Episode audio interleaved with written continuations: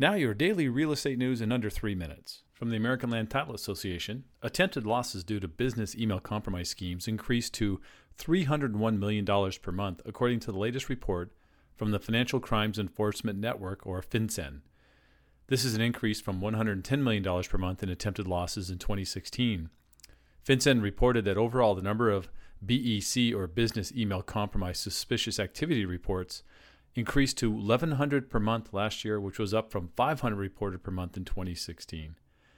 BEC is a type of scam that targets businesses and other types of organizations, such as educational institutions, government, and nonprofits, and their fund transfers.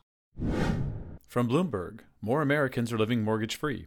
About 37% of U.S. households are free and clear, meaning they no longer have a home mortgage to pay, according to a Zillow data analysis.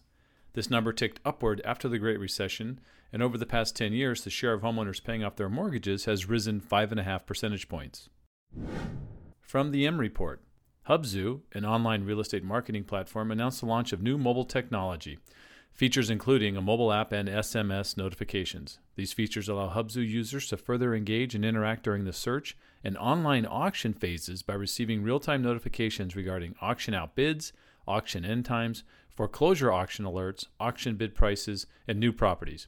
Bids can now be placed directly through the mobile app and via SMS, a feature providing users the flexibility they need to remain connected during an active auction. That's your daily news wrap up. Remember, the source links to the articles can be found in the show notes at dailyrenews.com.